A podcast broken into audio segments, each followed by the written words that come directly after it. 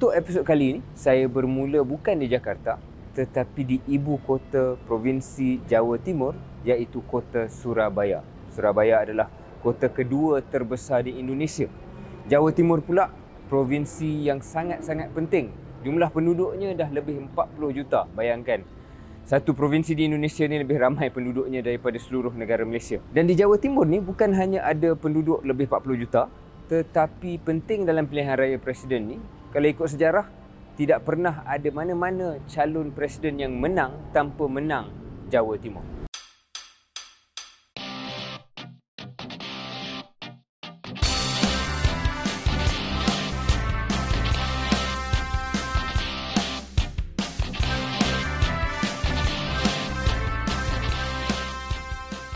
Assalamualaikum, selamat datang ke episod 80 Keluar Sekejap bersama saya Syahril Hamdan. Dan saya KJ. KJ, sebelum kita cakap panjang tentang episod ni, saya nak maklumkan kepada pendengar awal-awal, episod kali ni kita akan buat dua slot lah. Satu dalam studio, saya dengan KJ macam biasa, mumpas beberapa topik. Kemudian akan ada muncul episod kedua Keluar Sekejap Indonesia, di mana liputan sewaktu saya di Indonesia beberapa hari yang lepas akan ada dalam episod ini juga. Jadi bagi penonton, kita ada sedikit penonton dari Indonesia, KJ. Saya tengok sedikit sebanyak yang mungkin dialu-alukan tengok yang ini. Tapi kalau nak terus ke episod, bolehlah fast forward ke video ini yang... bolehlah fast forward ke segmen yang seterusnya. KJ, orang akan tanya kenapa kita ada tilam ni? Ya, menarik juga ya. Tak pernah kita ada tilam dalam studio. Tilam ni tilam istimewa. Tilam istimewa. Dan hari ini ataupun episod ke-80 adalah episod yang dibawa khas oleh Joey Mattress. Joey Mattress? Ya. Saya pernah dengar Joey Mattress ni? Saya tak pernah dengar sampai Mutakhir ini. Ya. Joey Mattress ini adalah sebuah syarikat pemula mattress, startup yang daripada Malaysia. Ia ditubuhkan, kalau tak silap saya, 5 tahun dah untuk memudahkan pengguna beli mattress. KJ beli mattress last bila? Saya tak ingat. Tapi memang leceh lah beli mattress ni. Beli tilam ni susah. Pergi kedai, ke pergi lepas tu lah. Selalu jumpa dengan salesperson yang pushy, yang cuba jualkan kita mattress yang kita pun tak apa suka.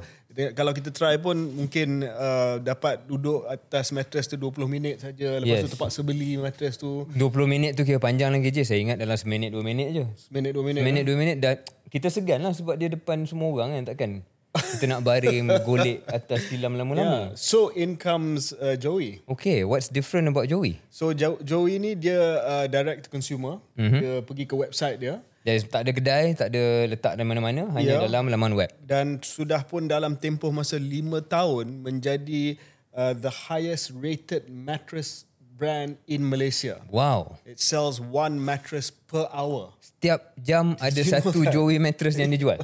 Yeah. 1 hour, one mattress. Di joeymattress.com. joeymattress.com. Dan mereka buat sendiri di kilang di Sungai Buloh.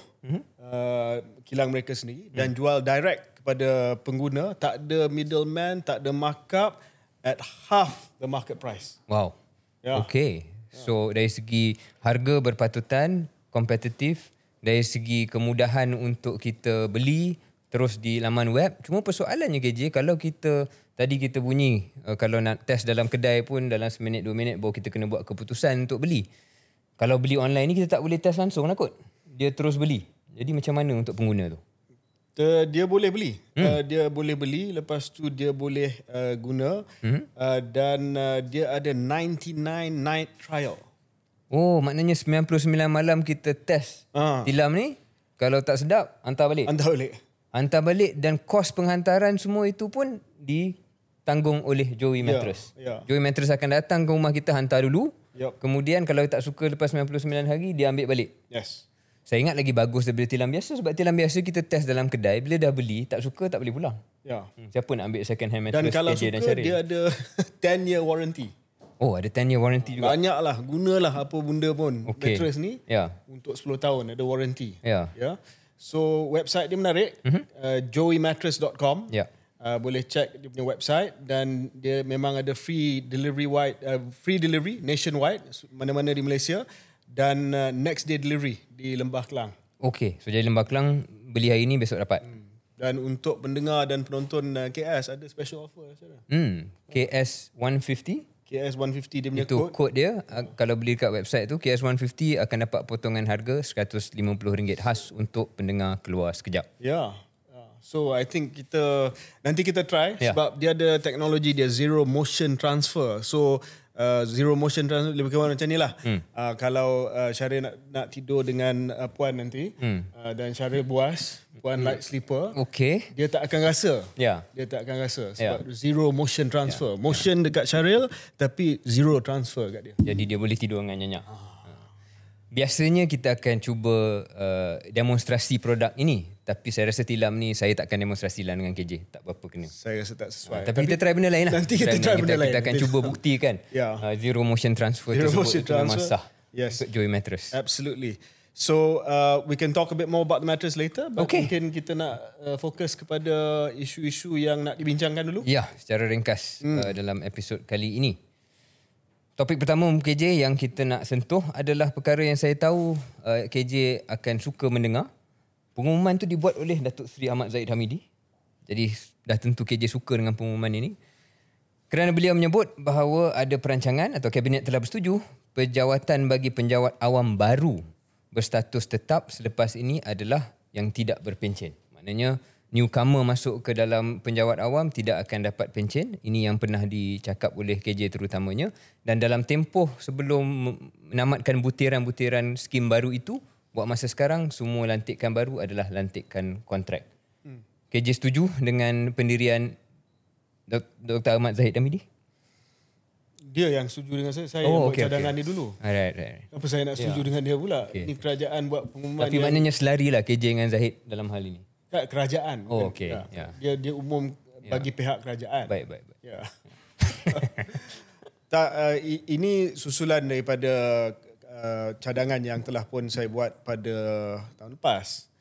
Berkenaan dengan pencen. Masa tu ramai yang komplain, ramai yang salah tafsir, yang kata saya nak ambil pencen daripada mereka yang sudah pun berada di dalam perkhidmatan tetap penjawat awam. Saya kata tidak. Saya kata hanya untuk pengambilan baharu saja. Kita tidak lagi bagi skim pencen dan kita minta supaya mereka dimasukkan ke dalam skim KWSP macam biasalah. Dan saya kata tak apa kalau isu dia pencen orang politik, kita bagi orang politik yang sama dan saya rela untuk serahkan pencen saya sebagai seorang bekas anggota pentadbiran dan digantikan dengan skim KWSP. Saya tidak ada masalah. So saya rasa itu red herring lah. Ya, sebab dia kata sekarang ni pun saya tak pasti Syahril baca ke tidak dalam media sosial kenapa tak mansuhkan dulu pencen untuk ahli politik. Buat je lah. Buat je. So, bagi saya I don't care. You know, kalau itu menjadi isu sangat kepada sebahagian daripada orang ramai, take the pension, you know, take whatever it is that I've served this country. I don't want it anymore. Give EPF.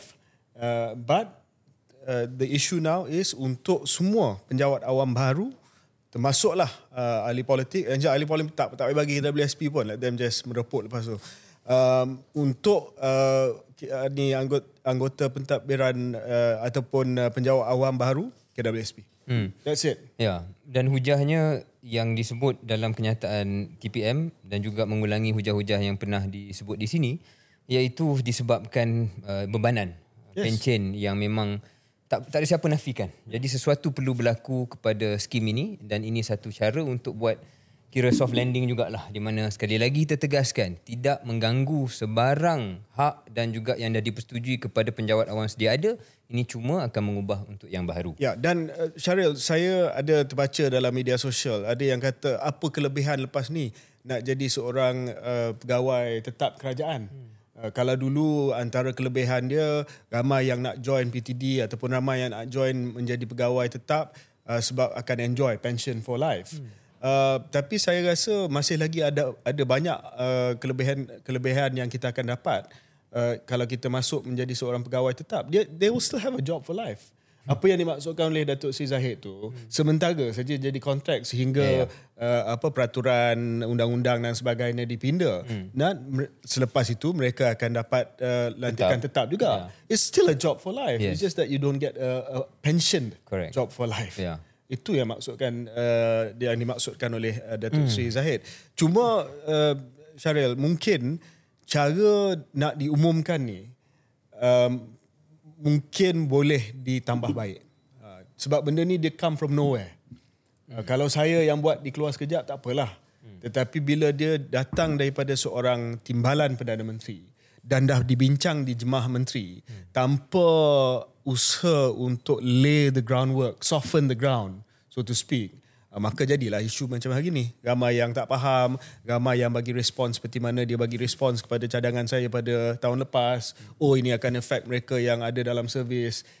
Because benda macam ni is a significant announcement, big announcement. Jadi dia kena ada strategi dia. Dia jangan dia gugur macam tu saja.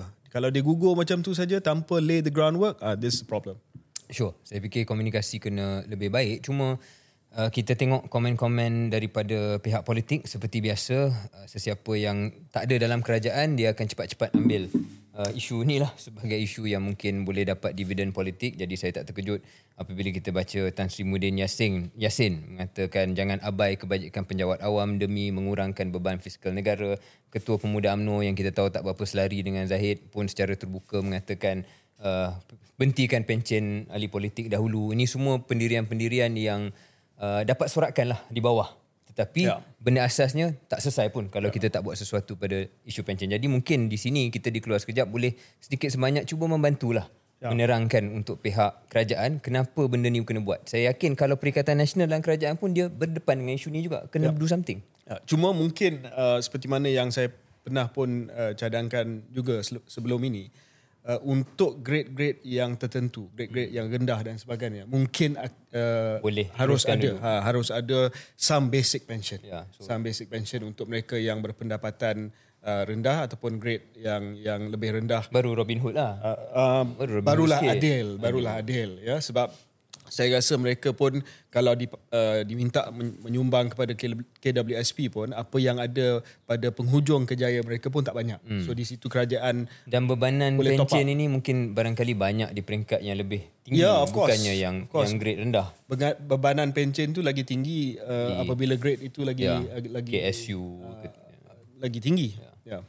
Okey, jadi itu isu pertama yang kita sebut. Jadi di Keluar Sekejap rata-rata kita ataupun secara umumnya kita menyokong, cuma cadangan untuk komunikasi yang lebih mantap lagi.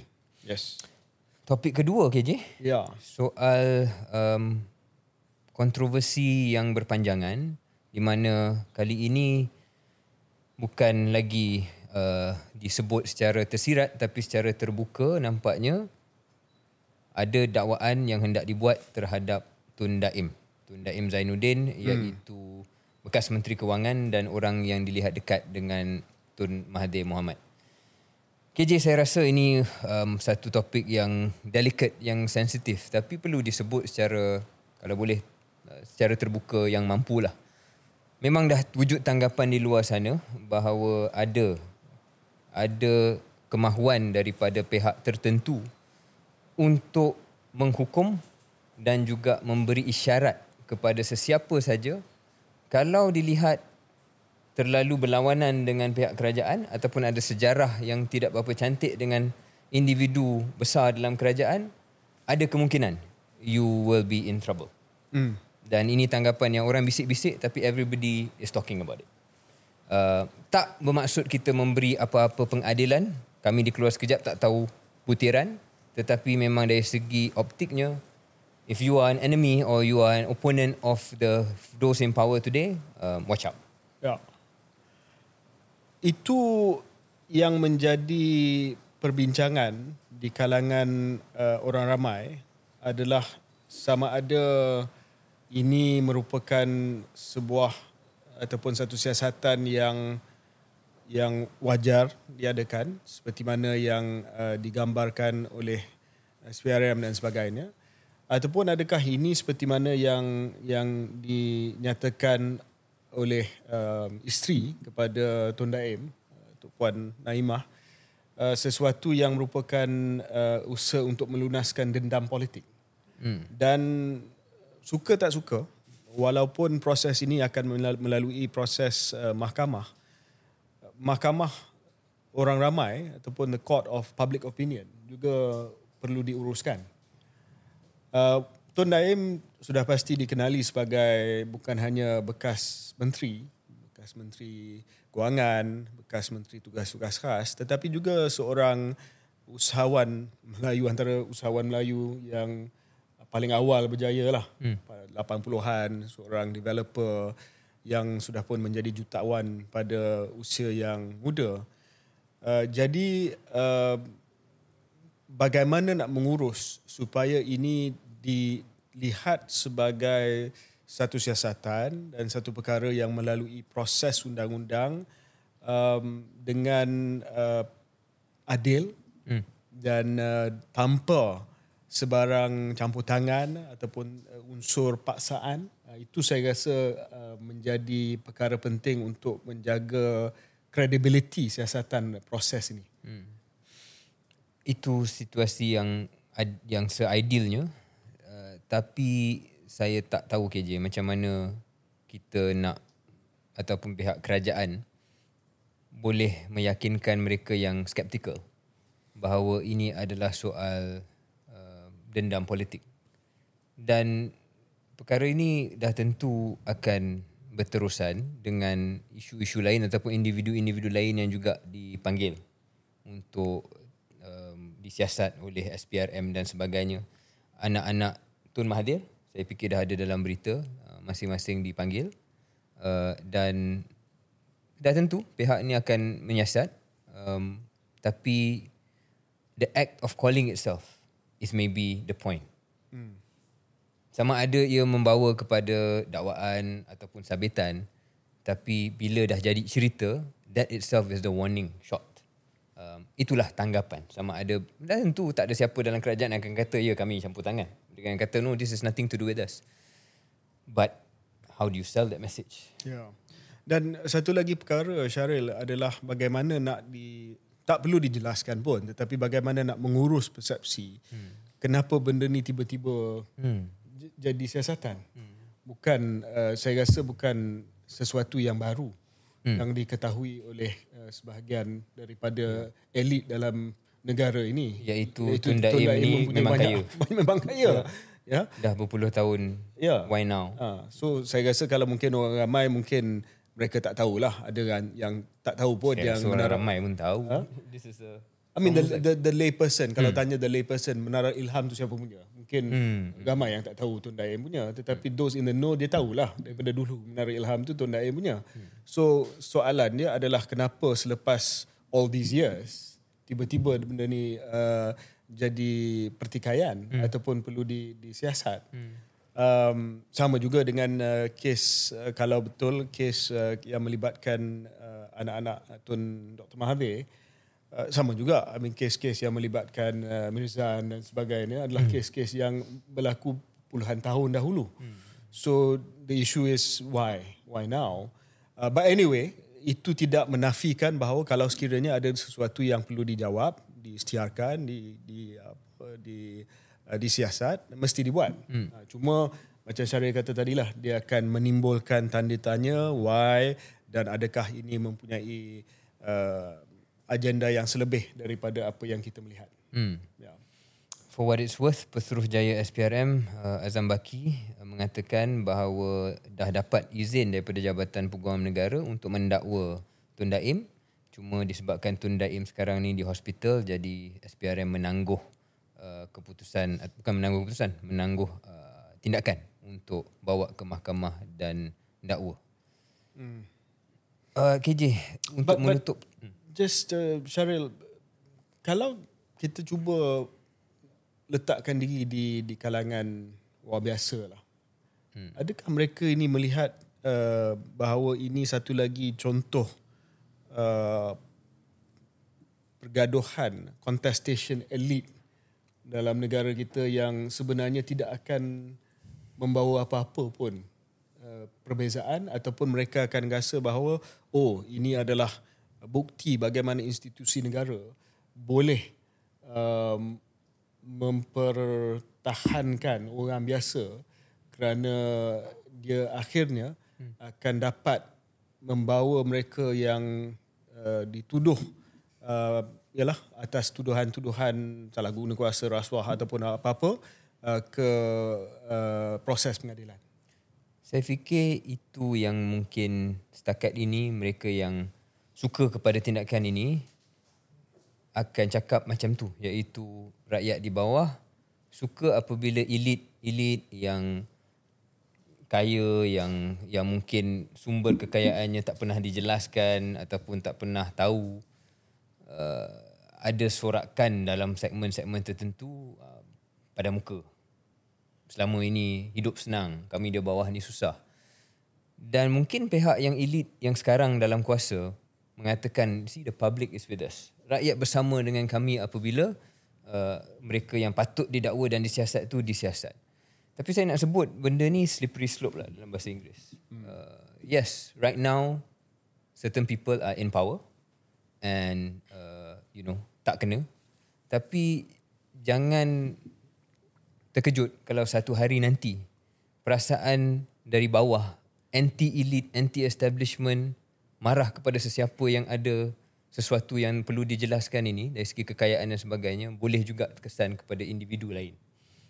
So you know, be careful what you wish for lah. Saya rasa this sense of kalau ada sebarang usaha mengapikan sentimen tak suka kepada pihak tertentu disebabkan kekayaan. One day you never know who might fall, yeah? When the guillotine falls. Well, I mean, it's always good to scream off with their heads until it's your head. That's on the floor. Yeah, we are tiptoeing on this segment, but I hope kita buat dengan cara yang berhemah. We're saying, I think, a fair point with no prejudice to apa-apa siasatan, dan kita hormat SPRM dan pihak penyiasat untuk melaksanakan kerja mereka. Betul. Apa lagi, Syara? Maybe take a break before kita sambung beberapa topik lain yang kita bincang. Alright.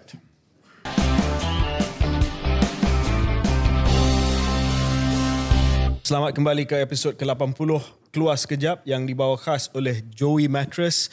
Syahril, saya dah order dah. Dah order? So besok sampai? Besok sampai sebab saya difahamkan dia vacuum pack into a box. Oh. Tak payah, dia tak sampai. Dia bukan nak kena orang kena angkut masuk. Tak. Dia dalam kotak. Nanti kita tunjuk. Nanti kita tunjuk kotak tu. Okay. Lepas tu kita buka kotak, dia akan expand dengan mudahnya. Expand. Yeah. Ada 7 saiz tilam Joey Mattress ni, daripada sekecil-kecil single sehinggalah ke super king. Dan semuanya 7 saiz tu boleh muat dalam kotak. Yeah. So bila nak bukan bawa balik, orang hantar kan. Bila dihantar tu, dihantar dalam kotak yang mudah untuk kita unpack dalam bilik kamar tidur masing-masing. Yes. Because saya rasa quality of life ni banyak bergantung kepada quality of sleep. Saya pakai satu device untuk check quality of sleep. Ya, sebab kalau quality of sleep kita tinggi, quality of life pun kita tinggi. InsyaAllah. Yeah. InsyaAllah. Bukan hanya tempoh tidur tu penting, tapi deep sleep, berapa banyak kali terjaga dan sebagainya. So jangan lupa untuk check Joey's mattress. Joey Mattress. Dan kalau guna kod KS150 dapat RM150 off your mattress order with Joey Mattress. Khusus untuk pendengar dan penonton Keluar Sekejap. Yep. Syahril, what's up? What else is up? Still on Malaysian politics. Yeah, it's really boring though. Bit slow news week, but repeat news lah. Dah banyak dah. Dia bukan soal slow news, dia dah memang boring dah. Politik Malaysia ni. Well, we still got to do this. Yeah, we still got to sell this podcast ke je. And topik yang kita nak sentuh ialah Ahli Parlimen Tanjung Karang menjadi Ahli Parlimen terbaru, Datuk Dr. Zul Kapri Hanafi. Who is this guy even? I don't know. So dia latest daripada blok Pembangkang yang menyatakan sokongan kepada PMX Datuk Seri Anwar Ibrahim. Exactly. Who is he? Dia Perikatan Nasional, of course. Menang. Mengalahkan, saya pun tak berapa ingat, calon Habibah. Bibah, yang menggantikan Bibah, dia kalahkan Bibah. Tan Sri Noh tak jadi calon sebelum dia dipecat. Dan PN menang kerusi Tanjung Karang. Banyak tempat kawasan yang Melayu di utara Selangor ni memang jatuh ke PN. Bukan hanya dalam PRN tapi dalam PRU pun dah ada trend tersebut.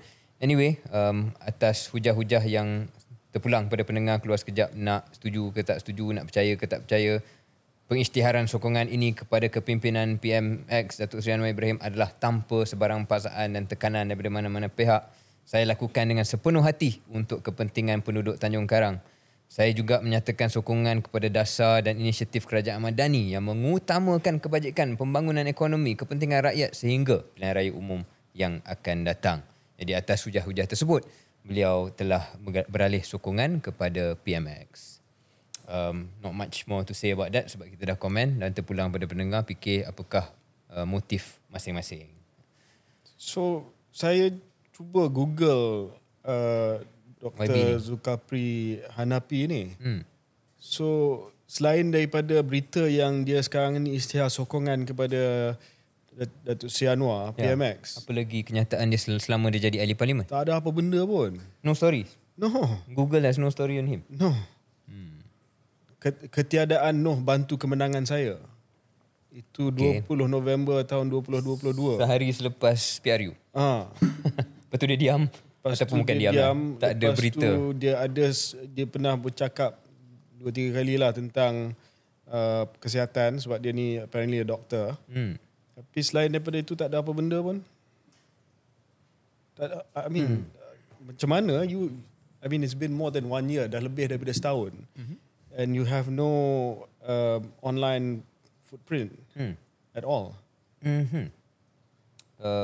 Mungkin dia bekerja keras di kawasan Tanjung Karang, kita tak tahu, untuk berkhidmat bagi pengundi-pengundi dan rakyat di situ. Dan sekarang ini, barangkali kalau lihat track record yang lain yang telah pun beralih sokongan, mungkin boleh kita agak akan dapat peruntukan. So dia ada ex dia, Datuk Dr. Zul Kapri Hanafi, medical doctor and active politician. 18th of August 2021. Hi. I would like to introduce and highly encourage you to considering a gold portfolio as fixed stable asset to cushion up the incoming inflation and economic turmoil as a result of COVID-19 pandemic. www.quantummetal.com. What? Do you run a company? What is that? It's just something.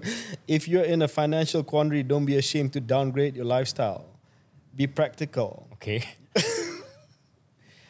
Just right. Ni sebelum jadi YB lah. So ni sebelum jadi YB, dia kata kalau tengah susah, downgrade lah lifestyle. Go. Okay. Anyway, saya sebut tadi mungkin dia akan dapat peruntukan. Mungkin boleh meningkatkan kualiti perkhidmatan ni kepada pengundi di Tanjung Karang. So Syahril, ke arah mana benda ni akan pergi ya? Syahril rasa semua ahli-ahli parlimen bersatu akan istihar sokongan kepada PMX tu endgame dia? Maybe tak semua, tapi semakin lama semakin ramai. Mungkin soal peruntukan menjadi salah satu perkara yang dia nak perform sebagai YB, dan dia tak nampak benda tu akan berubah kalau ni. Tapi juga it's an indictment, suka atau tidak, kepada kepimpinan dalam bersatu. Sebab PAS tak ada isu ni. Betul lah. PAS tak ada isu ni. Betul. Dan ini perkara yang dari dulu kita cakap tentang PAS. Apa saja, suka ke tak suka, minat tak minat, disiplin dalam PAS itu dan kepercayaan mereka, pegangan mereka kepada parti mereka itu, walak itu strong. Every other party besides PAS, arguably besides DAP, a bit more fluid lah.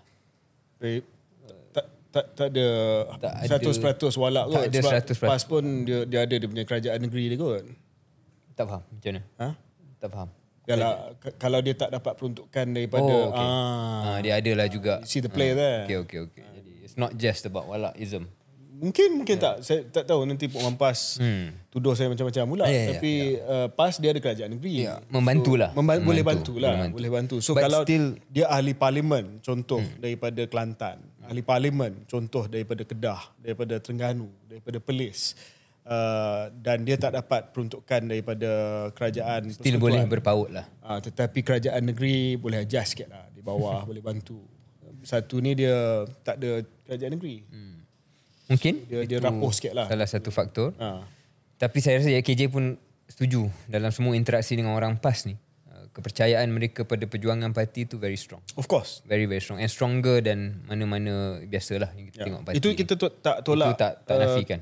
Dia punya walak tu kita tak tolak. Cuma saya tambah bahawa ada faktor kedua. Kelebihan PAS berbanding dengan Bersatu, PAS dia memang ada beberapa kerajaan negeri. Empat kerajaan negeri. Ya. PAS. Tapi poin saya kekal lah, iaitu somehow kepimpinan Bersatu dengan figura-figura di atas tak mampu menekankan disiplin ataupun tak dapat menginspirasikan anggota-anggota mereka yang berhormat ini untuk stick and be loyal to the party through difficult times. Jadi itu tidak mencerminkan satu kepimpinan yang super cemerlang lah dalam hal ini. Ya. Syahril, ada tengok tak berita berkenaan dengan himpunan di luar Istana Negara baru-baru ni? Saya baca secara ringkas. Apa sebabnya ada 1,000 hadir himpunan Selamatkan Tanah Air Kita Suara Rakyat ke Istana Negara. Himpunan dianjurkan oleh Sekretariat Pembela Tanah Air, mewakili 3 wakil gabungan badan bukan kerajaan, menyerahkan memorandum yang dipercayai mengandungi pelbagai tuntutan membabitkan isu semasa dan dihadiri oleh Tun Dr. Mahathir.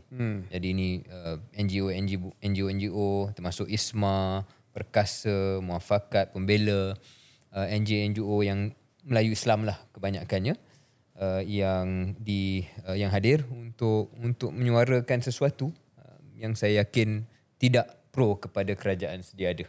So gerakan-gerakan ini, perasaan tak selesa, tak puas hati ini masih lagi wujud dan tapi tak mencapai satu gelombang seperti mana mungkin 2018 ke 2020 ada gelombang dengan ISET, dengan Rome Statute, dengan apa sajalah isu-isu yang dapat dimainkan dan menjadi aset kepada Muafakat Nasional UMNO dan PAS dulu.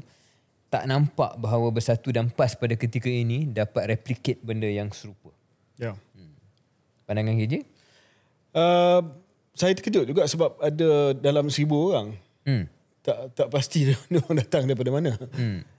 Tapi nak kata ini gelombang besar, ini macam dulu kan, macam kebangkitan ISET yang apa akhirnya telah mencetuskan penubuhan Muafakat Nasional dan sebagainya. Saya rasa tak sampai tahap itulah. Ya. Kenapa ini, apa beza dia rasanya that time? Salah satu UMNO is not there. Jadi kemampuan organisasi UMNO itu tak ada dalam Ikatan Bersatu PAS sekarang ini. Ya. Yang kedua, PAS pun tak berapa all in kot dalam hal ini. Saya rasa saya nampak PAS penglibatan mereka tak berapa ke depan. So masa tu dia dipacu oleh macam saya katalah jentera PAS, jentera UMNO yang betul-betul menjadi pencetus kepada gelombang tersebut. Tidak lupa kepada dalaman yang ada masalah di dalam kerajaan Pakatan Harapan 1.0 pada waktu itu yang telah menyebabkan akhirnya berlaku langkah Sheraton. Dan yang tiga yang juga mungkin sama penting adalah fatigue lah, Syahril. Maybe then belum lagi ada fatigue politik ni sebab baru berlaku 2018, orang pun masih lagi dalam fasa intrik politik. Tapi sekarang ni orang pun dah bosan dan mual dengan intrik politik semua ni. Ya. Saya rasa itu faktor ketiga tu yang mungkin faktor paling besar jugalah. Masa era tu dah berlalu.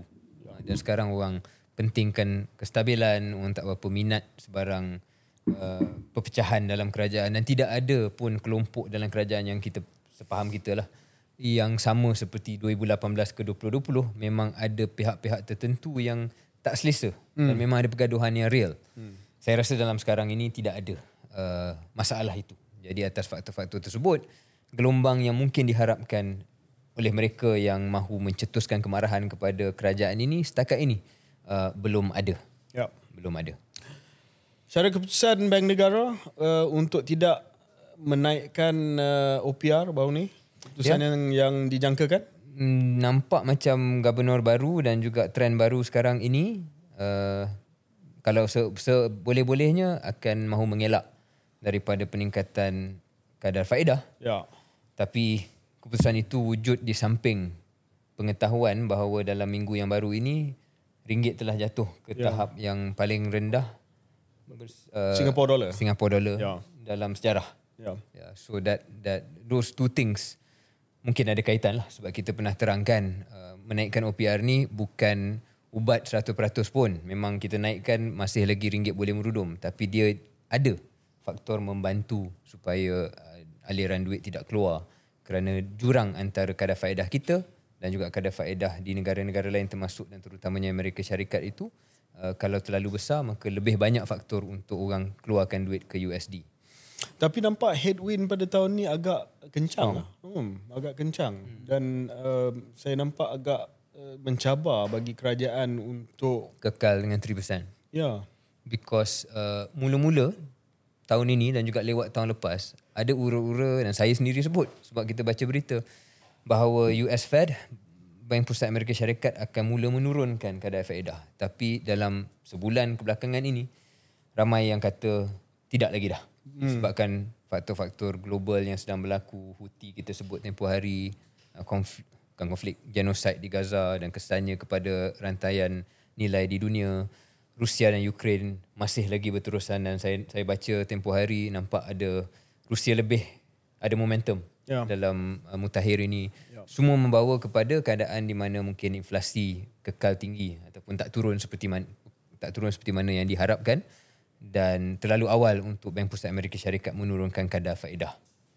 Jadi soal inflasi, soal jurang kadar faedah boleh memberikan tekanan pada BNM untuk buat keputusan yang sudah tentu akan memberi kesan kepada rakyat biasa.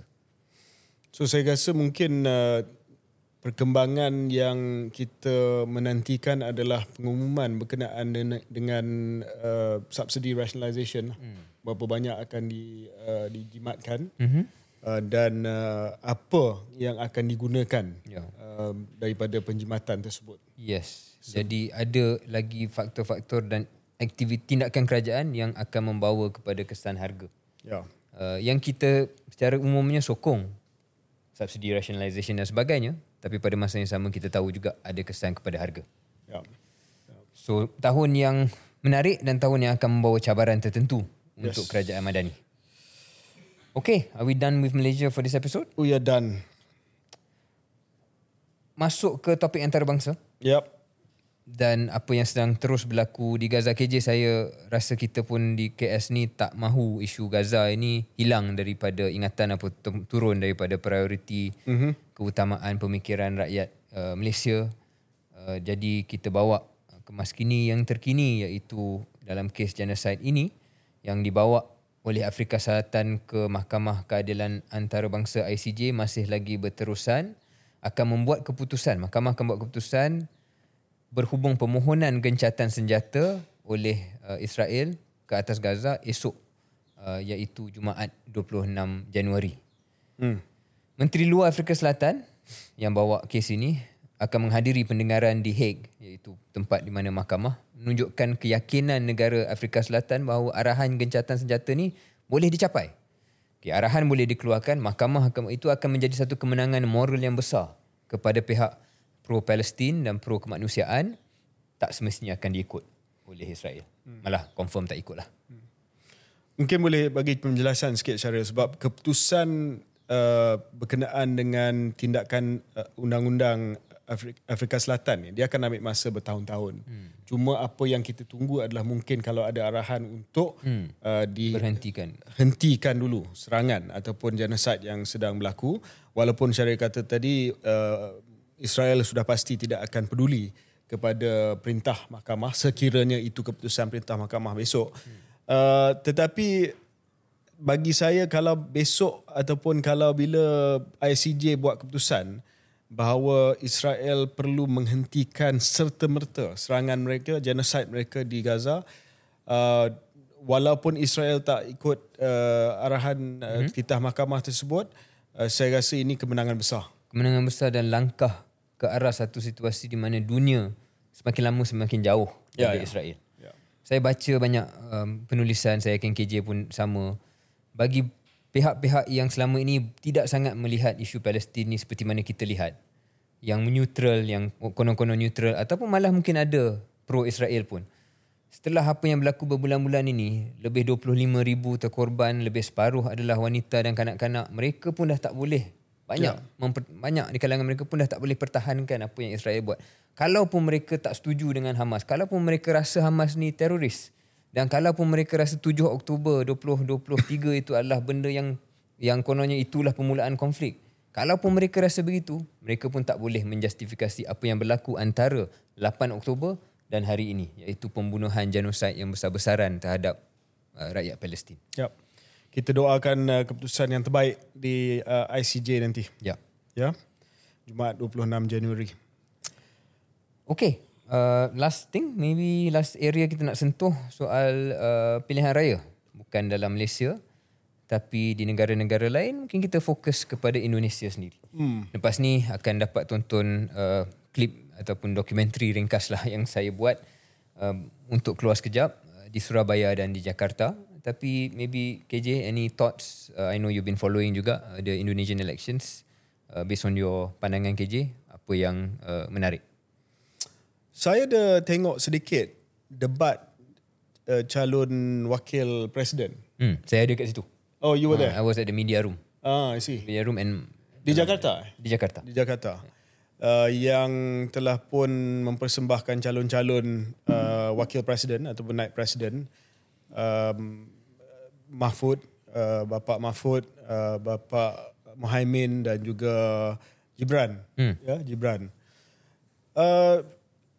Tajuk yang saya tengok tu berkenaan dengan pertanian dan juga alam sekitar.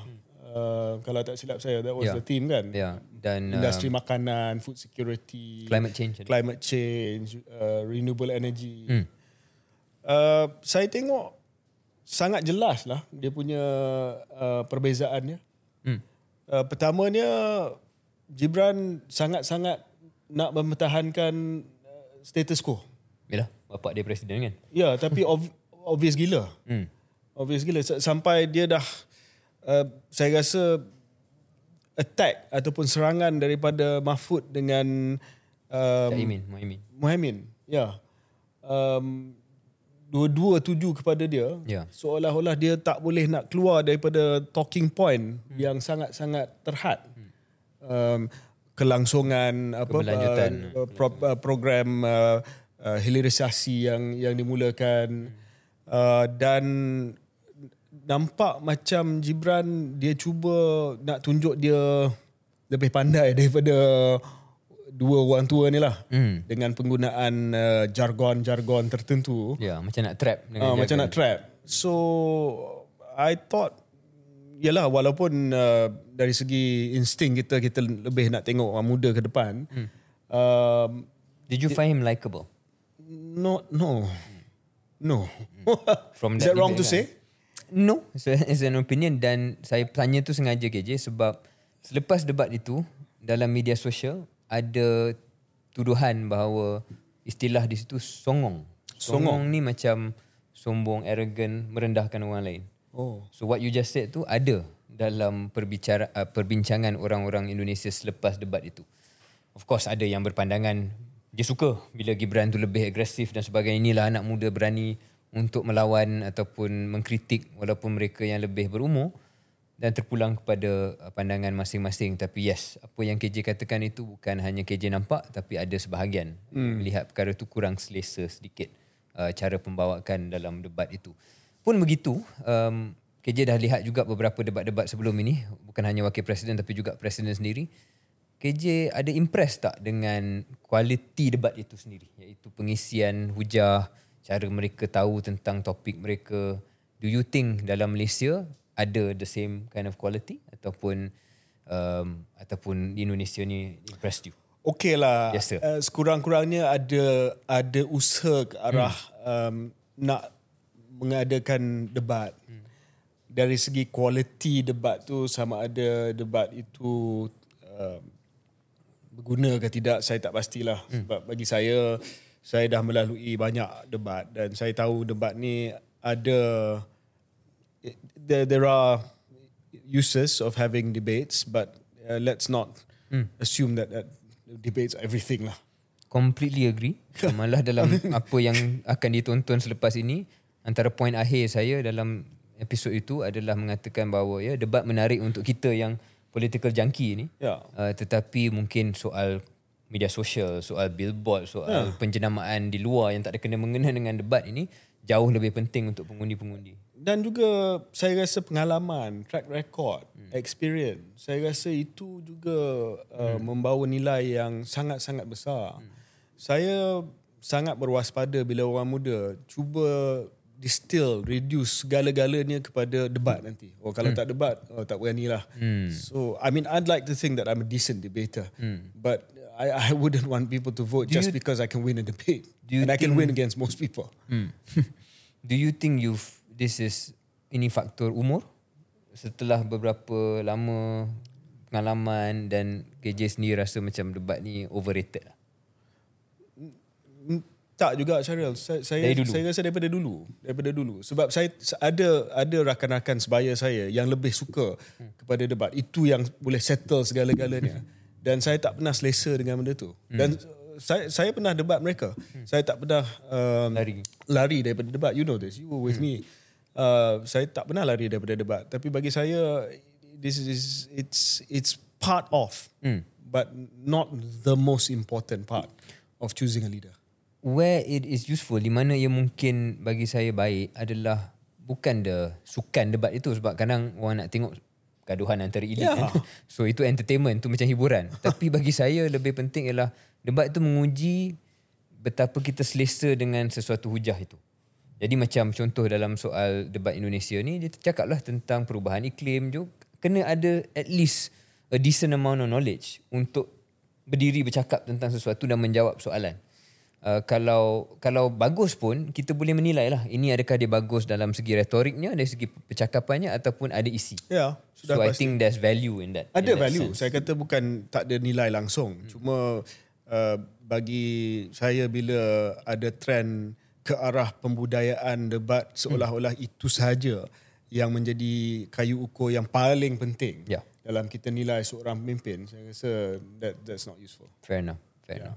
Tapi Syahril, balik kepada ni pemilihan presiden ni, presiden Indonesia, tak lama lagi nanti 14 hari, saya rasa 14 Februari kan? 14 Februari, 3 minggu lagi nanti. Kalau rezeki saya nak pergi sana juga tengok. Adakah Syahril rasa masa Syahril pergi baru ni, dan mungkin pendengar dan penonton Keluar Sekejap akan tengok kapsul selepas ni, pengundi Indonesia dah buat keputusan dah? Have they decided already? Saya rasa ada undecided lagi 20 ke 30%. Ada. Diorang tunggu apa lagi ni? Mereka selama ini mungkin dah ada pilihan, tetapi ada banyak pergerakan yang berlaku dalam 3-4 bulan ni. Sebelum ini mungkin tak pernah terbayang bahawa Presiden Jokowi secara terbuka akan endorse satu, bagi saya lah, macam endorse satu kandidat. Kalau KJ nampak semalam, Jokowi dan juga Prabowo muncul dalam satu program kerajaan. Prabowo masih lagi Menteri Pertahanan. Dan Mahfud di situ, dia dah letak jawatan. Mahfud nak letak jawatan. Dan Presiden Jokowi mengatakan, menjawab soalan media, dia kata, saya sebagai rakyat Indonesia boleh terlibat dalam kempen. Dan Presiden Indonesia boleh menyatakan pilihan dia. Saya jangan gunakan kuasa kerajaan saja. So, dia bercakap tu, Prabowo sebelah. Apa lagi signal yang lebih jelas daripada itu? Selain daripada anaknya menjadi wakil presiden kepada Prabowo. Jadi itu perkembangannya relatifnya agak mutakhir. Jadi mungkin ada yang belum selesa ataupun belum buat keputusan bagaimana mentafsir perkara itu. Ada juga momentum shift saya rasa kepada Anies dan Muhaimin. Dan itu yang membuat mungkin orang tengok balik sama ada pendirian asal mereka kekal ataupun nak berubah. So I think there's still room, dan itu yang diharapkan oleh grup Prabowo dan Gibran mungkin. Yang sekarang ni masih di survey-survey 44-45%. Belum lagi mencecah 50%. Dia hoping, mereka mengharapkan satu saja round, satu putaran. 14 Februari menang 50% campur satu undi, terus menang jadi presiden. Ambil jawatan pada bulan Ogos.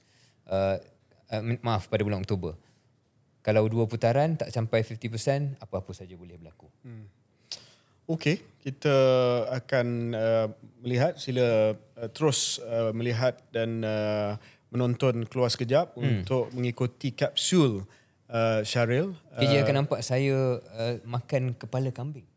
Buat kali pertama. Okay. Saya pergi ke pesantren. Pesantren macam sekolah pondok lah di Surabaya.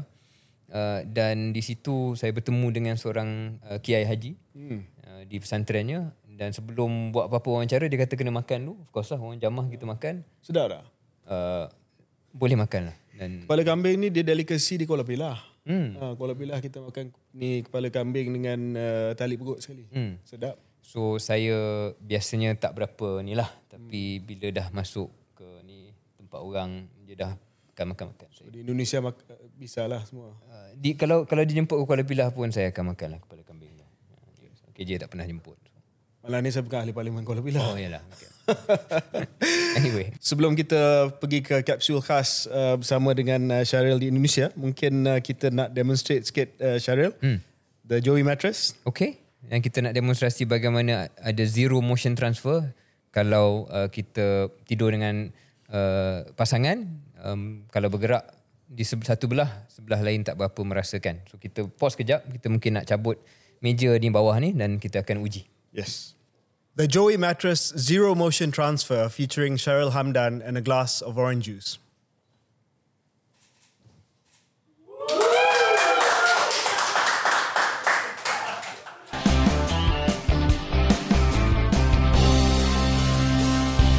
Sudah lebih sebulan semenjak liputan saya yang awal, yang pertama di Jakarta. Pelbagai yang telah berlaku semenjak itu, termasuk beberapa debat calon-calon presiden dan juga calon wakil presiden.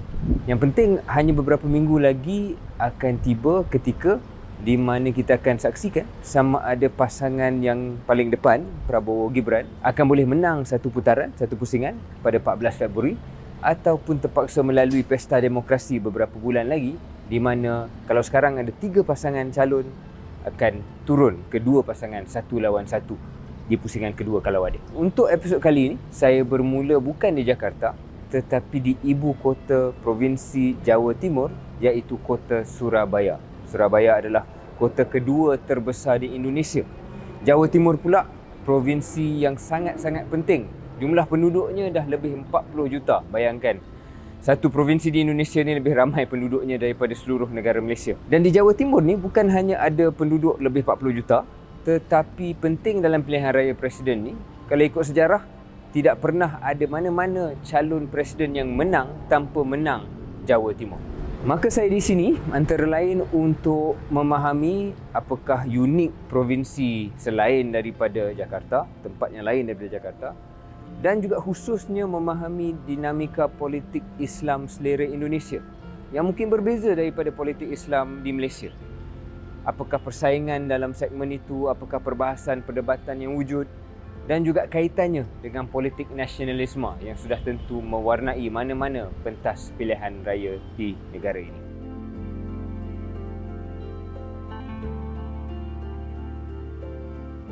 Untuk mula menyentuh persoalan besar ini, walaupun secara ringkas, saya berjumpa dengan seorang kiai di Bangunsari, sebuah perkampungan di Surabaya.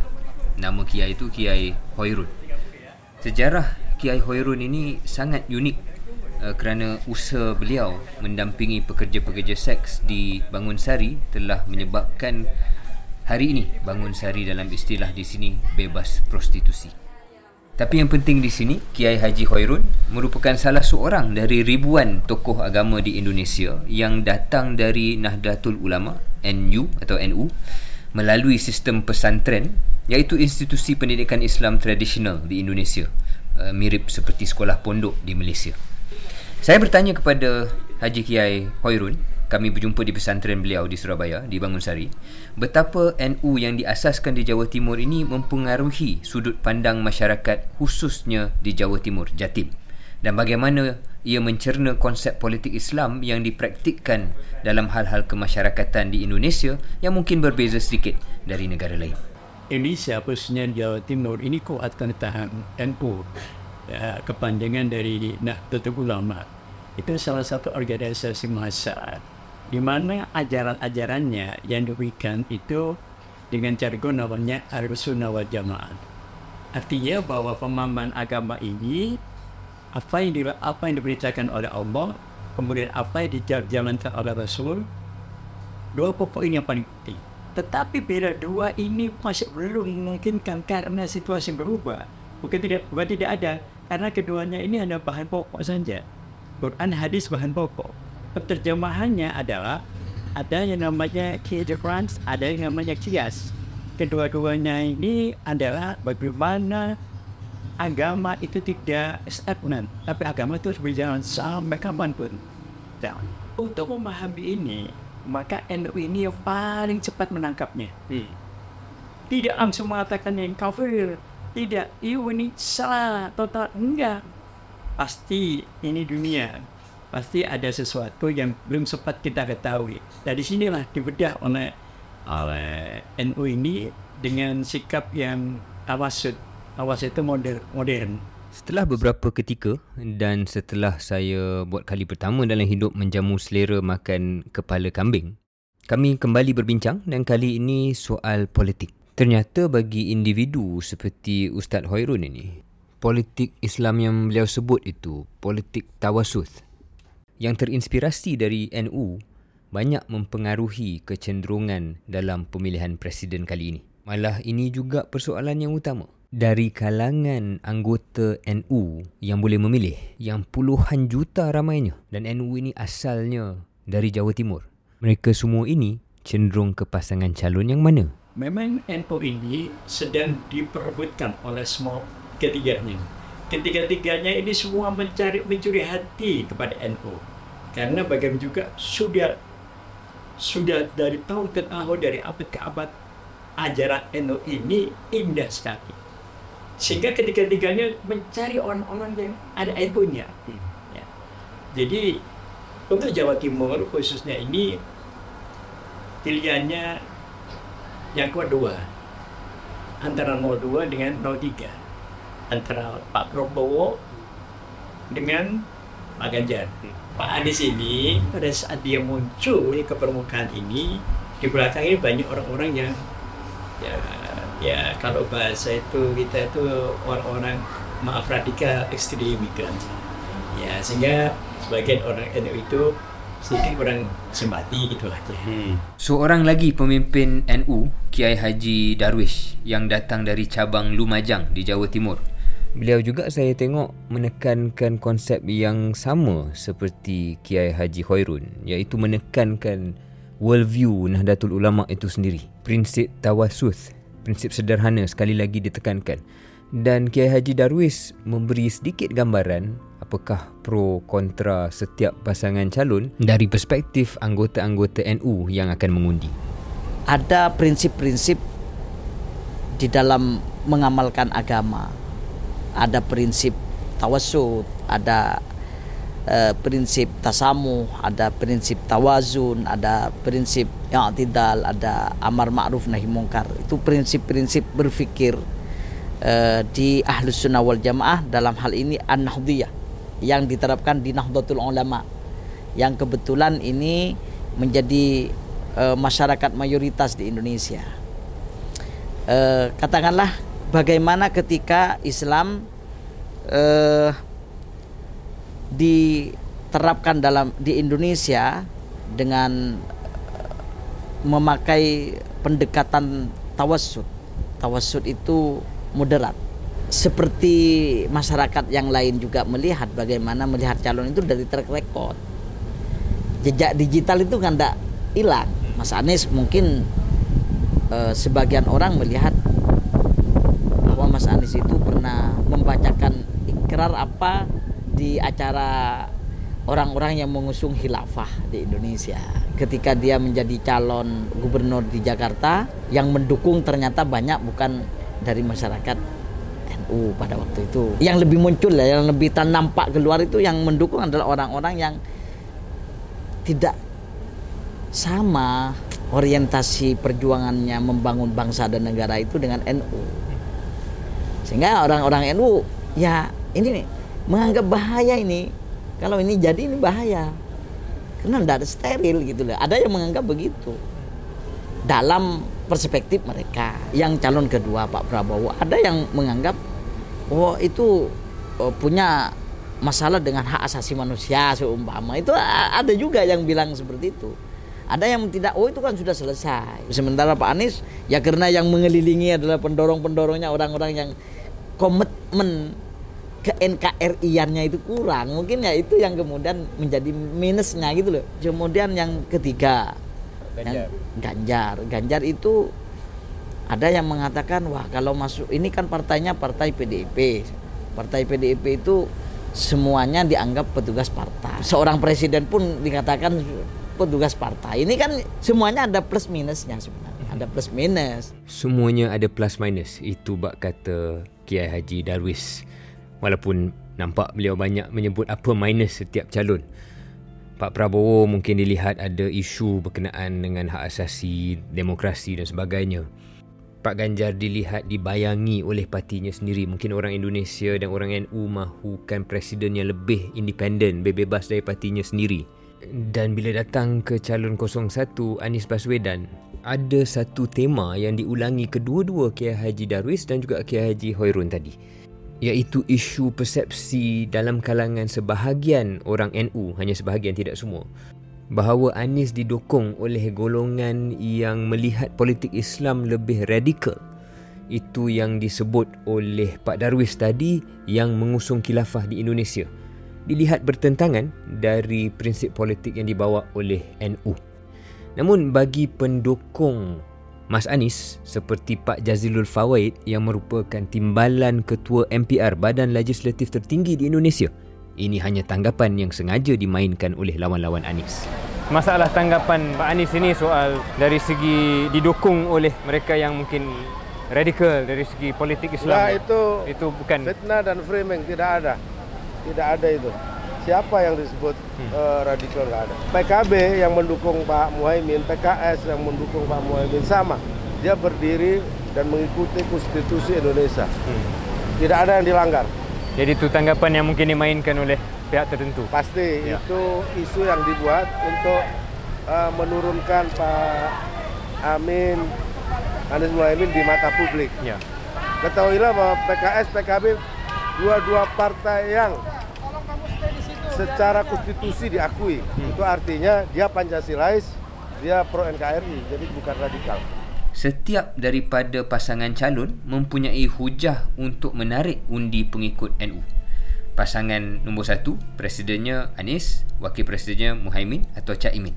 Caimin ini ialah pengurusi PKB atau PKB, parti politik yang lahir dari NU, yang dulunya sinonim dengan mantan Presiden Indonesia Allahyarham Abdurrahman Wahid atau Gus Dur. Kemudian di pasangan nombor 3, calon presidennya Pak Ganjar, wakil presidennya Mahfud. Pak Mahfud ini datang dari Madura, yang sempat juga saya lawati di Jawa Timur, dan Mahfud datang dari keluarga NU. Anak perempuan Gus Dur, Yeni Wahid, pula sangat mendukung Ganjar. Jadi ini klaim pasangan 03 untuk undi NU. Bagi pasangan 02 Prabowo dan Gibran pula, ada beberapa pimpinan utama Nahdlatul Ulama yang sama ada secara tersurat atau tersirat dilihat menyokong mereka. Salah seorang pemimpin besar Nahdlatul Ulama NU yang juga tokoh politik besar yang telah mengumumkan sokong calon 02 Prabowo, tak lain tak bukan Gubernur Jawa Timur Ibu Khofifah.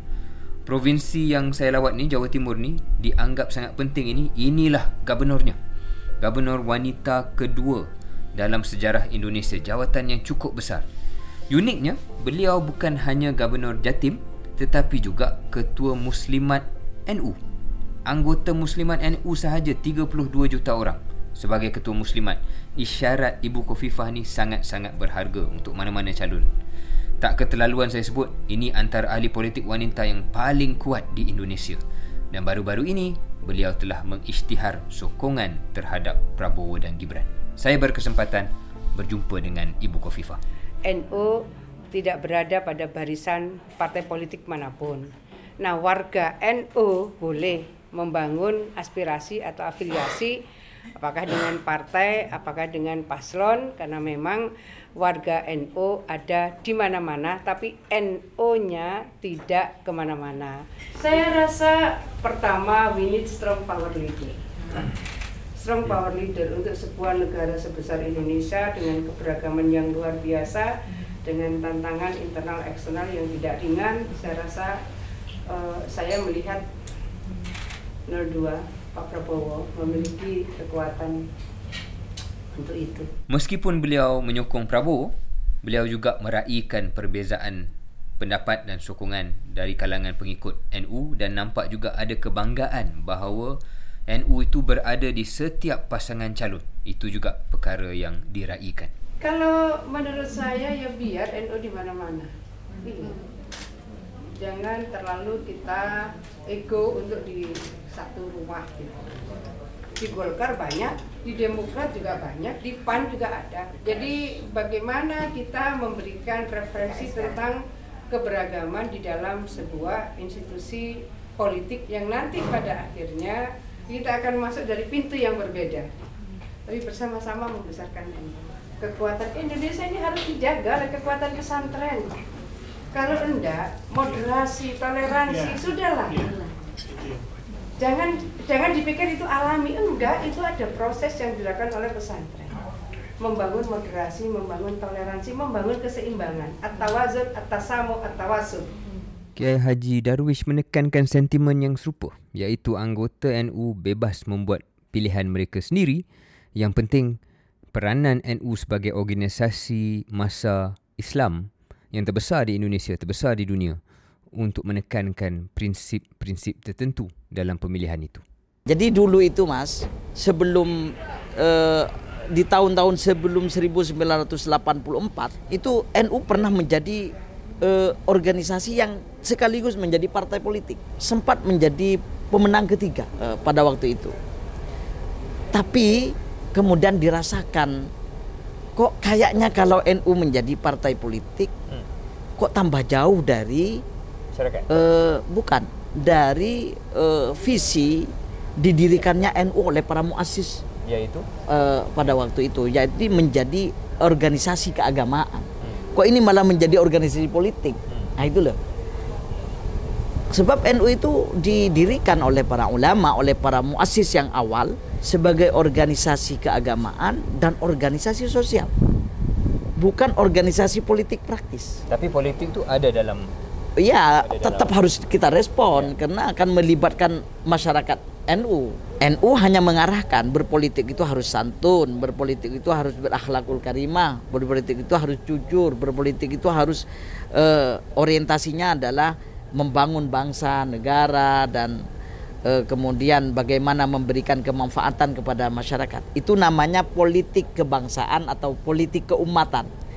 Itu yang sekarang ditempuh oleh Nahdlatul Ulama, agar semua orang-orang yang berpolitik ini menjadi politikus yang santun, yang beradab, bermartabat, jujur dan lain sebagainya. Betapa luasnya pengaruh dan juga rangkaian NU ini terzahir buat saya apabila menghadiri Muktamar Muslimat NU di Stadium Gelora Bung Karno. Lebih 100,000 wanita-wanita NU dari seluruh pelosok Indonesia, dari Sulawesi, dari Kalimantan, dari Sumatera, dengan ketua mereka Ibu Khofifah, merangkap Gubernur Jawa Timur. Semuanya berkumpul dalam muktamar yang juga dihadiri oleh Presiden Jokowi. Akan pemilu, pilihan presiden dan pilihan legislatif.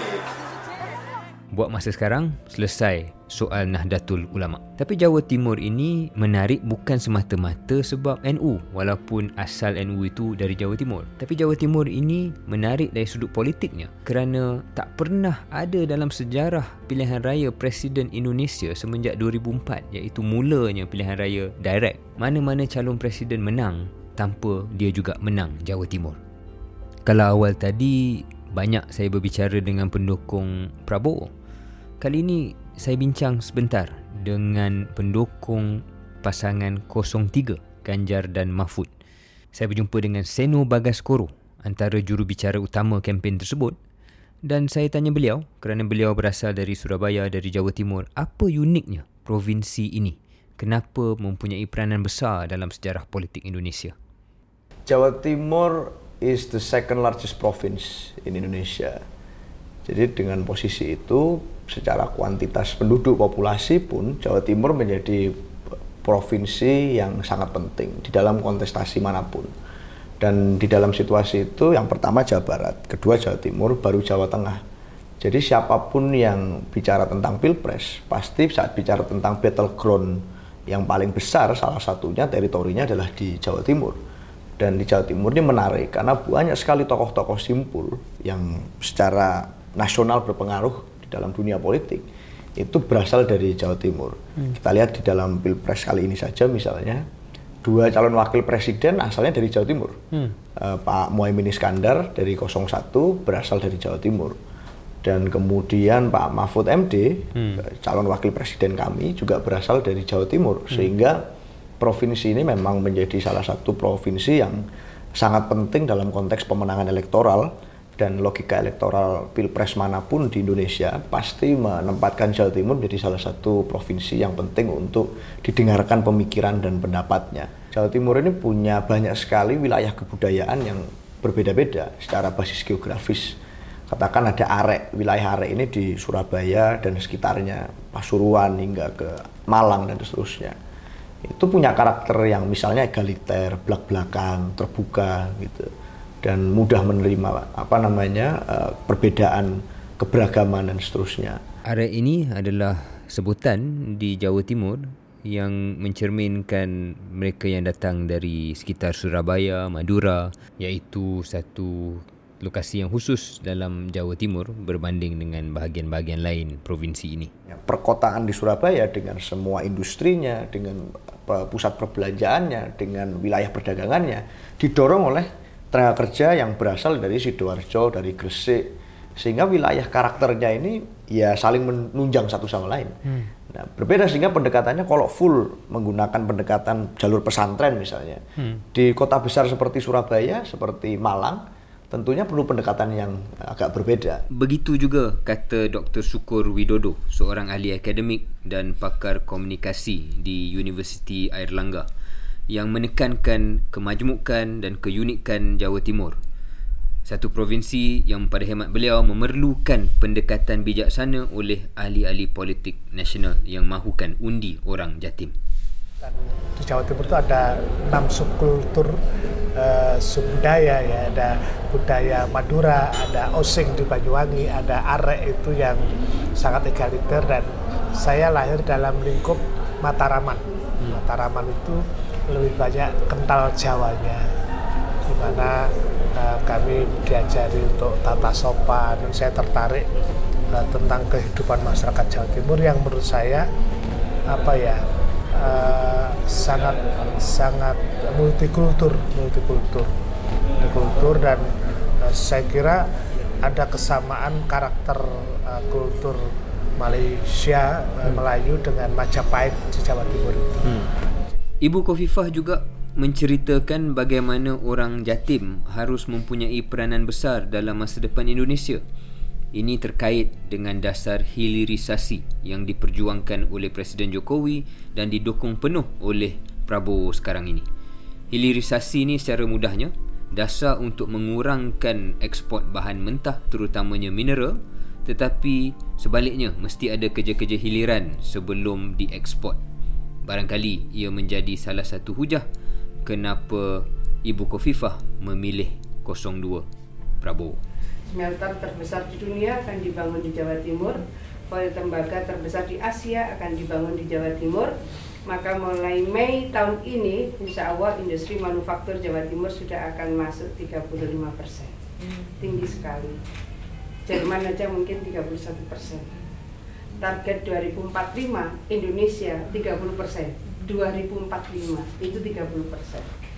Mei tahun ini, Jawa Timur insya Allah sudah 35%. Mendengar pandangan pemimpin-pemimpin dari Jawa Timur sendiri, jelas bahawa signifikannya dimensi ekonomi dan politik provinsi Jatim ini melangkaui sekadar Nahdlatul Ulama. Dan dalam perebutan sokongan rakyat di Jatim ini, Prabowo ada kelebihan besar apabila ramai pemimpin politik jatim mendukung beliau. Contohnya, bukan hanya Ibu Khofifah, tapi timbalan Gubernur Emil Dardak juga begitu. In East Java, Ibu Khofifah and then her predecessor Pak Sukarwo and then her predecessor Pak Imam Utomo, the three living governors, you know, still alive, all of them. And myself as a vice governor, even my predecessor, although he hasn't openly expressed his support, but we know that he has been supporting Prabowo. So all of them are supporting Prabowo. Now, from a political calculation, of course, it's an asset. But we cannot be, bahasa Indonesia tu tak boleh jumawa, tak boleh be complacent and arrogant about it, ya. Tidak berarti karena kami mendukung masyarakat harus mendukung, tidak. We have to appeal to them. Satu lagi faktor yang memberi kelebihan kepada Prabowo di Jawa Timur ialah faktor yang dah diulang beberapa kali, iaitu beliau didukung oleh Presiden Jokowi. Malah pada 2019, sewaktu Prabowo bertanding lawan dengan Jokowi, Prabowo kalah di Jawa Timur. Jokowi yang menang. Kali ini, kenapa berbeza? Kerana faktor Jokowi itu sendiri melalui pencalonan anaknya Gibran sebagai wakil presiden Prabowo. Kontroversi politik dinasti pencalonan Gibran sebagai wakil presiden masih berterusan, tetapi bagi Emil Dardak yang mendukung Gibran, isu ini tak perlu diperbesarkan. I mean, despite the fact that he's the son of the president, but he has a very strong personal character from the beginning when he was an entrepreneur until such time that he ran for mayor and had a very different way of leading the city with concrete results. As of now, the poverty level in Solo has has gone down even lower to the pre-COVID level, and not many and very few have achieved that. People then, the way they measure democracy and the sanctity of democracy itself is not a hard and fast rule that we can impose to people. Some of them believe that, you know, at the end of the day, then, you know, compete. There is a debate stage where you can really, you know, gauge the level of, intellectuality of the candidates, including, of course, Mas Gibran. Yeah. Menyentuh kemampuan dan juga kontroversi berkenaan dengan Gibran selaku calon wakil presiden Prabowo, antara sebab saya pergi dari Surabaya ke Jakarta adalah untuk menonton debat antara tiga wakil presiden. Seperti kata Emil Dardak, debat-debat ini memberi peluang kepada pengundi untuk melihat sendiri secara lebih dekat bagaimana prestasi Gibran, adakah dia mampu meyakinkan. Dalam debat kali ini, pada hemat saya, ada ketegangan antara Gibran dan juga dua calon wakil presiden yang lain. Ada babak-babak tertentu di mana gelagat Gibran dikatakan oleh setengah pihak songong. Songong ni istilah, kalau saya faham, maksudnya seakan sombong atau merendahkan orang lain. Itu terpulang kepada pendirian masing-masing. Dan ia juga bergantung kepada kemampuan pasukan masing-masing bagaimana membentuk naratif dan persepsi dalam media sosial. Malah ini tema terakhir yang saya nak sebut dalam episod kali ini, iaitu menariknya kempen media sosial dan juga digital bagi ketiga-tiga calon presiden. Setakat ini, pasangan calon yang dilihat mempunyai strategi media sosial yang menarik sekali ialah pasangan yang paling depan, iaitu Prabowo dan Gibran. Prabowo terutamanya mempamerkan imej santai, imej bersahaja, malah ada imej comel, itu yang dinamakan gemoy. Dan ini bukan hanya di media sosial, tapi juga di billboard serata Indonesia. Ini menarik kerana strategi media sosial ini dan strategi komunikasi digital ini dilihat mampu mengatasi prestasi debat Prabowo dan Gibran yang mungkin tidak setanding dua pasangan calon yang lain. Dari segi nampak intelektual, kemampuan artikulasi, hujah, gagasan, orang mungkin akan nampak Anies dan Muhaimin. Kemudian kalau yang nak tengok soal pengalaman, soal kemampuan mentadbir, soal butiran-butiran dasar, mungkin orang tertarik dengan Ganjar dan Mahfud. Tapi dalam kes Prabowo dan Gibran ini, mereka menampakkan satu imej politik yang lebih ringan, yang lebih mudah, yang tidak terlalu serius. Bagi Dr. Suko, ahli akademik dan penganalisa dari Universiti Airlangga yang saya sebutkan tadi, pendekatan ini ada asas politiknya. Gimmick itu kan cara yang menyenangkan. Seperti kita tahu bahwa 70% penduduk kita itu relatif pendidikannya masih di bawah. Nah, mereka tidak cukup untuk diajak diskusi visi, debat, tidak sama sekali. Karena itu saya kira pilihan gimmick itu adalah pilihan yang sudah dihitung oleh tim suksesnya.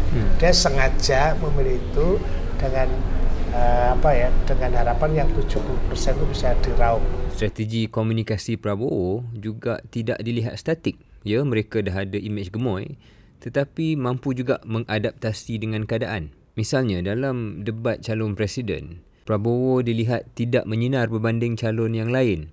Malah ada ketika tertentu dalam debat itu di mana Prabowo tak dapat menepis dengan meyakinkan serangan dan kritikan lawan-lawannya.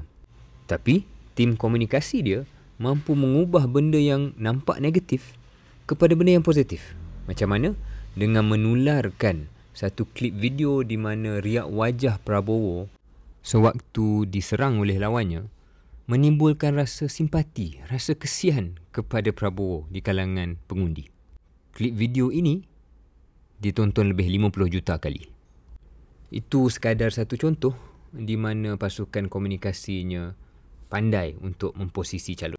Dan barangkali orang Indonesia tak jauh beza dengan orang Melayu di Malaysia. Soal kesian, soal simpati ni, suka tak suka boleh jadi aset kepada ahli-ahli politik. Timbalan Gubernur Jawa Timur Pak Emil Dardak yang mendukung Prabowo dan Gibran, sudah tentu beliau mempunyai perspektif yang lebih positif dalam soal simpati ni. It will never be the sole reason, sole decision, sole reason why somebody voted for him. I think the fact that his genuine character, spontaneity, when he says something, he means it, and his patience in dealing with some of the setbacks in his life. I think that makes people, they grow some level of sympathy towards him. So I think the sympathy is not entirely just based on the pity factor itself. I think you can always look at it the other way around. Bisa dilihat bahwa beliau adalah sosok yang gigih, sosok yang punya fighting spirit, mencoba lagi, jatuh, berdiri lagi, jatuh, berdiri lagi. You can always look at it the other way. But also, I'm sure Indonesian, my fellow Indonesians, all of them, that can be one of the factor. But out of the many factors, out of how they simply like him as a person, I mean, you cannot pity somebody you don't like. Sure. True. I think that's a conventional wisdom. Sudah tentu bagi individu seperti Seno Bagaskoro dari pasukan Ganjar, beliau mempunyai pandangan yang berbeza. Ya, agresivitas kampanye di medsos oleh pasangan lain itu kami rasakan dan kami saksikan. Mungkin karena kami tidak pernah membiasakan culture merekayasa realitas, sehingga akhirnya kami banyak diserang di sana. Tapi sebenarnya kalau bicara tentang medsos, media sosial, Pak Ganjar ini buat kami adalah salah satu politisi yang paling awal melakukan penggunaan media sosial, khususnya dalam hal konteks digitalisasi birokrasi. Pada saat 2017-2018 misalnya, Pak Ganjar itu melakukan terobosan yang saya rasa luar biasa. Sebagai Gubernur Jawa Tengah pada saat itu, beliau membuka akun Twitternya, akun Instagramnya untuk masyarakat mengadukan keluhan. Bagi pendukung Ganjar dan Mahfud, Seno Bagaskoro, bagi dia dan pasukannya, yang penting ialah bagaimana menonjolkan calon mereka, Ganjar, sebagai individu yang sentiasa turun ke bawah, yang telah berjumpa dengan begitu ramai pengundi dan masyarakat di Indonesia. Dan bagi mereka, ini jauh lebih penting daripada penjenamaan santai gemoy yang sinonim dengan Prabowo.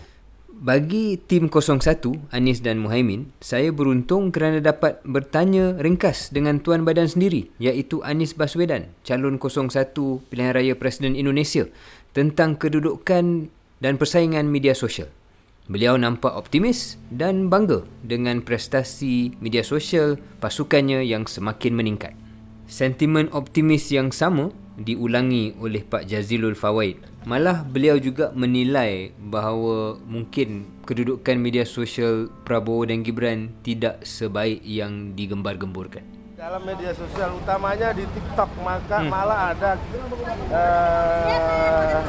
yang memberikan julukan Abah Anies, Abah apa itu TikTok Abah, ya.